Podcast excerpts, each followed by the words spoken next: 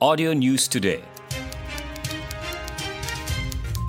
Audio News Today, edisi pagi, 3 Julai 2020. Satu kes baharu positif COVID-19 dikesan di Mukim Petagas, Kota Kinabalu semalam menjadikan jumlah kumulatif di negeri ini meningkat kepada 373. Menurut kenyataan Ketua Pengarah Kementerian Kesihatan KKM Datuk Dr Nur Hisham Abdullah, kes baru itu merupakan individu bukan warga negara dikesan menerusi saringan tahanan lokap di Kota Kinabalu.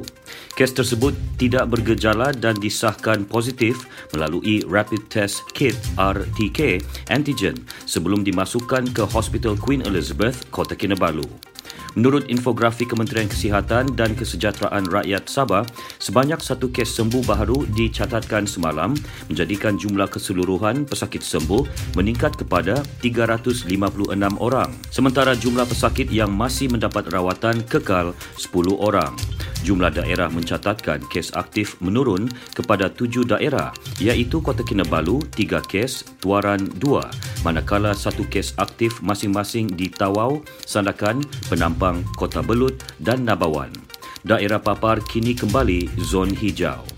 Angka korban akibat COVID-19 di negeri ini kekal tujuh kes. Seramai 185 daripada 215 pekerja terdiri warga tempatan dan warga asing di dua tapak binaan sekitar Kota Kinabalu telah menjalani ujian saringan COVID-19. Pemeriksaan tersebut dilakukan menerusi operasi penguatkuasaan bersepadu COVID-19 antara Jabatan 2020 Anjuran Lembaga Pembangunan Industri Pembinaan Malaysia CIDB Negeri Sabah. Pengarah CIDB Rosman Awang Hassan ketika ditemui pemberita selepas operasi itu berkata sebanyak tiga notis masing-masing telah dikeluarkan CIDB, DBKK dan JKKP sementara empat notis dan kompaun dikeluarkan JKNS. Seramai 30 anggota pelbagai agensi terlibat dalam operasi itu, antaranya CIDB, Jabatan Kesihatan Negeri Sabah, JKNS, Dewan Bandaraya Kota Kinabalu, DBKK, Jabatan Keselamatan dan Kesihatan Pekerjaan, JKKP dan Akademi Binaan Malaysia, ABM. Jumlah penduduk terjejas banjir yang masih ditempatkan di Pusat Pemindahan Sementara, PPS, kekal 36 orang daripada 8 keluarga setakat 8 malam malam tadi.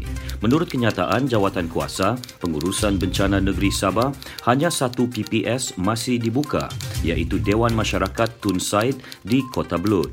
Manakala 16 PPS lain di lima daerah telah ditutup sepenuhnya dan mangsa telah dibenarkan pulang kerana keadaan banjir telah pulih.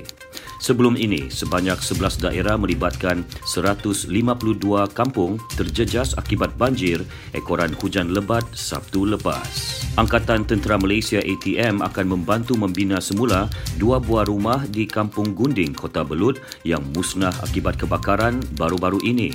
Panglima 5 Division Major General Datuk Hafizuddin Jantan berkata pihaknya akan bekerjasama dengan beberapa agensi lain untuk mempercepatkan proses membina rumah berkenaan. Beliau berkata demikian ketika ditemui media selepas mengadakan kunjungan hormat terhadap Ketua Menteri Sabah, Datuk Seri Panglima Muhammad Syafiee Abdal di Pusat Pentadbiran Negeri Sabah, Kota Kinabalu. Katanya selain membina rumah, ATM juga sedang melihat bantuan lain yang boleh diberikan kepada mangsa yang terjejas banjir di daerah itu baru-baru ini. Jabatan Pendidikan Negeri Sabah akan meminjamkan sebuah bas kepada Pejabat Pendidikan Daerah PPD Tongot khusus untuk membawa pelajar asrama Sekolah Menengah Kebangsaan SMK NT Libon Tongot berulang alik antara sekolah dan asrama mereka mulai minggu depan.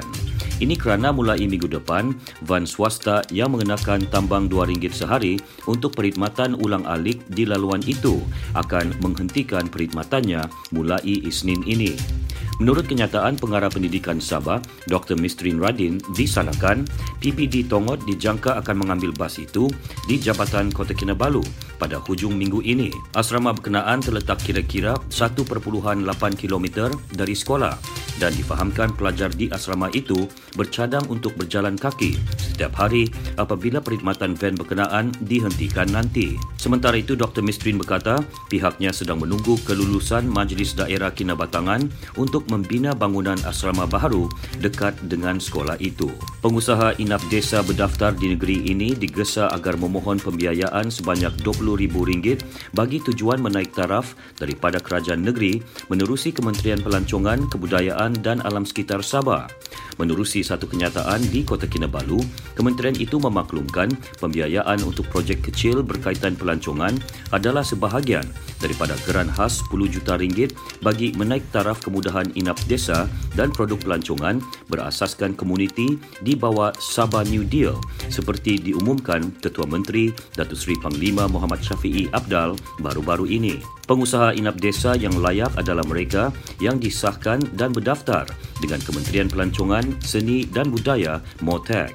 Kementerian Pelancongan Kebudayaan dan Alam Sekitar Sabah serta Lembaga Pelancongan Sabah mempunyai wakil dalam jawatan kuasa pensijilan di bawah MOTAC. Pusat pelancongan di kawasan Kadamayan, Kota Belud telah dibuka secara berperingkat sejak awal bulan lepas dengan mematuhi segala prosedur operasi standard SOP yang ditetapkan. Presiden Pusat Pelancongan Kadamayan kata Walter Kandayon bagaimanapun berkata masih ada segelintir pengusaha pelancongan yang belum bersedia menerima pelancong susulan terkesan dengan Perintah Kawalan Pergerakan PKP dan memerlukan masa untuk mematuhi SOP yang ditetapkan.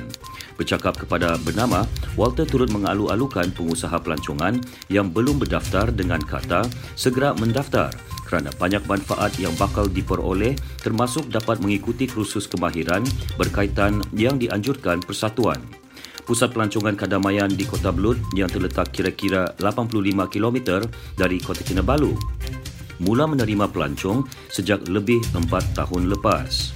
Antara aktiviti riada disediakan untuk pelancong di Kadamayan ialah meneroka hutan, mendaki bukit dan meninjau unggas. Seorang pengurus ladang Felkra Berhad kawasan Kinabatangan dihukum penjara tujuh hari dan denda RM3,000 atau tiga bulan penjara selepas mengaku bersalah terhadap pertuduhan alternatif menipu seorang individu berkaitan penganjuran aktiviti ladang yang sebenarnya tidak wujud tiga tahun lepas. Hakim Mahkamah Khas Rasuah Sandakan Abu Bakar Manat menjatuhkan hukuman itu selepas Supardi Latif 33 tahun mengaku menerima RM1,200 daripada Chin Sui Shin 49 tahun bagi tujuan itu. Dia didakwa melakukan kesalahan itu di Bank Simpanan Nasional Cawangan Bandar Indah Sandakan pada 5 Mac 2017 mengikut Seksyen 165 Kanun Keseksaan yang membawa hukuman maksimum penjara 2 tahun atau denda atau kedua-duanya sekali jika sabit kesalahan. Pada asalnya Supardi didakwa mengikut Seksyen 420 Kanun Keseksaan yang membawa hukuman maksimum penjara 10 tahun dan dengan sebatan dan boleh juga dikenakan denda jika sabit kesalahan. Pendakwaan dikendalikan Pegawai Pendakwa Suruhanjaya Pencegahan Rasuah Malaysia SPRM Muhammad Falik Basiruddin.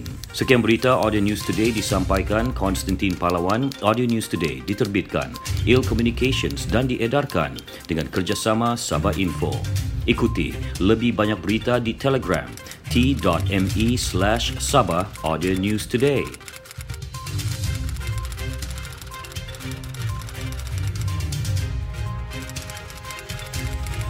Audio News Today.